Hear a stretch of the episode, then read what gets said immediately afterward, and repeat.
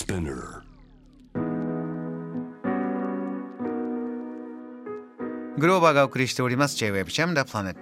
今夜の7時台はカンボジア情報を発信するプノンネットの木村彩さんに、えー、お話を伺っております。彩さん引き続きよろしくお願いします。お願いいたします。さて最後にお話しいただくのはこちらの話題ですカンボジア人写真家キム・ハク氏写真展生きる4を開催。教えてください。はい。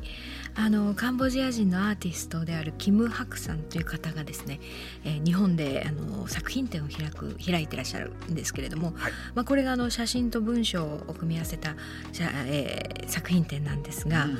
あのまあ、どういう作品かと言いますとカンボジアにはあの1970年代ポル・ポト時代というのがございまして、はいえーまあ、簡単に言うと極端な共産主義を掲げてですね国を変えようとしたという時代で、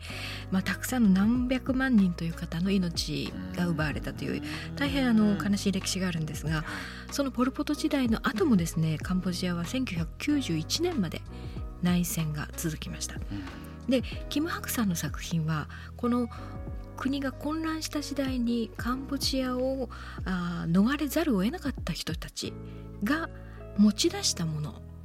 持ち出したものといってもですね木の幹のままで逃げた人がほとんどですから、はい、まあようやく、えー、持って逃げられたものということですね。これを写真に撮ってそしてその者たちに、えー、その方の個人史あるいはその背景にある現代史を語ってもらおうと。こういう作品でした。あの木村屋さんはこういうあの歴史のお話この番組でもあのしてくださったことありますけれども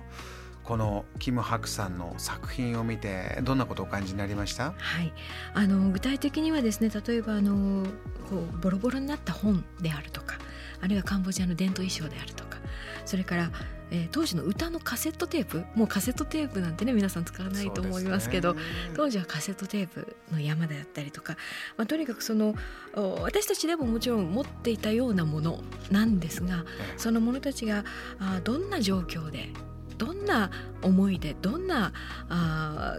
経緯をたどって今そこに目の前にあるのかということをですねいろんなことを考えさせる作品たちやものたちでした。はい、歴史を繰り返さないためにというこの強烈な思いを持ってキム・ハクさん、えー、作品をお作りになっている1981年生まれの方、はい、今ですね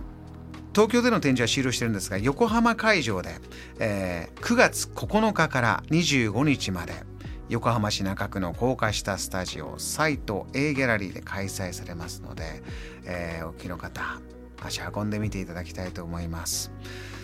この作品木幕さんの作品の中で、はい、木村さんがまた注目して紹介したものがあるそうで、教えてください、はい、あのー、作品の中にですねサンポットと呼ばれるカンボジアの伝統的な布地があるんですけれども、私が今日あのお話ししたいのはこのサンポットよりもですねもっとその何でしょうカンボジアの伝統織物の最高峰と言われるピダンという布についてなんです。このピダンという織物布の伝統工芸品といった感じのものなんですか？そうですね。あの、まあ、伝統工芸品というよりもその当時はですね、えー、この美しい布地を絹織物なんですけれどもこれを手織りしてそしてお寺に奉納したとお祭りですとかお葬式ですとか、まあ、そういったものに使ったという神聖なものになってます。あのいろいろこう身につけるような、うん、えー、布のね美しいデザインのものもあれば、はい、これはそうではなくて、はい、収める。そうなるとデザインとか、はい、あのそういったものもそうですね、ね、全然違うんでしょうね、あの身につけるものではないのでその一枚の絵のような、あのまあ、カンボジアの場合とても幾何学模様というのが特徴なんですけれども同じ幾何学模様でもあの物語が描かれている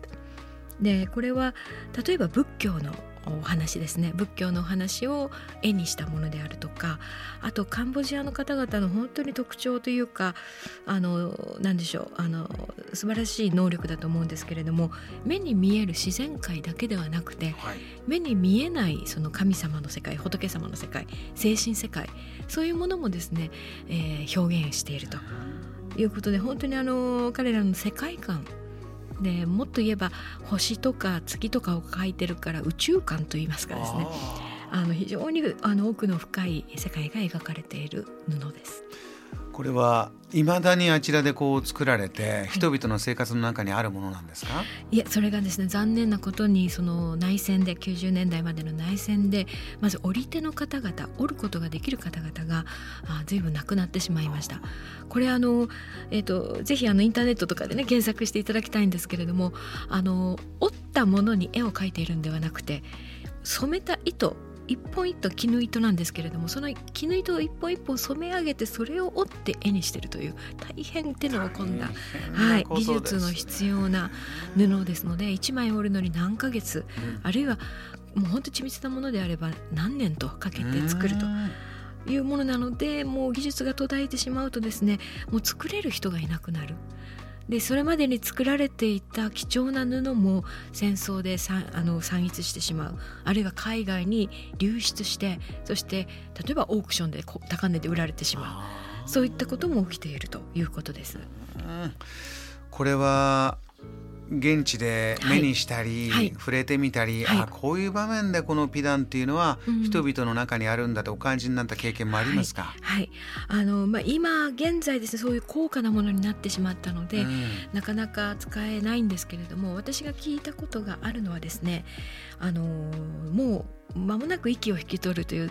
病人の方がいた場合に、その病人の方の寝ている真上の天井に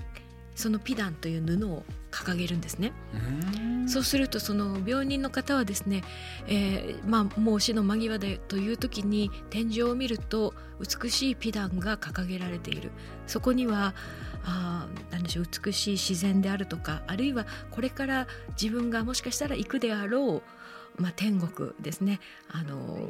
これから行くであろう世界の美しい様子が描かれていて心安らかに、まあ、息を引き取られると。そういうその人間の世界とそれからあ神の世界仏の世界というのを結びつける役割だったというふうに聞いてなるほどなと思ったことがあります。人と人がこう生まれてこう死んでいく誰しもそうですけれども亡くなっていく方の心にどうやって、ね、安らぎを、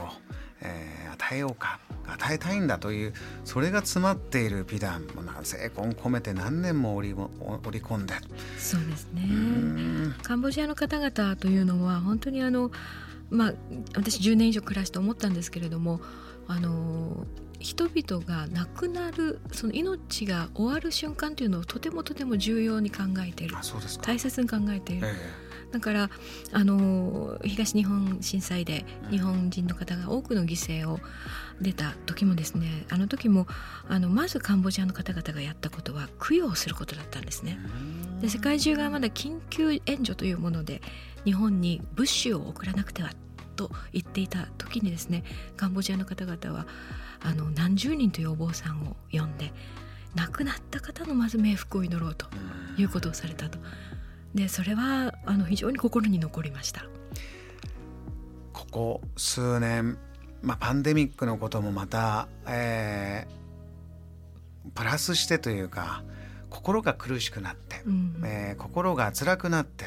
いう問題は各地で起こってメンタルケアが必要だよねメンタルヘルスが大事だね心の時代だねと言われるようになってます。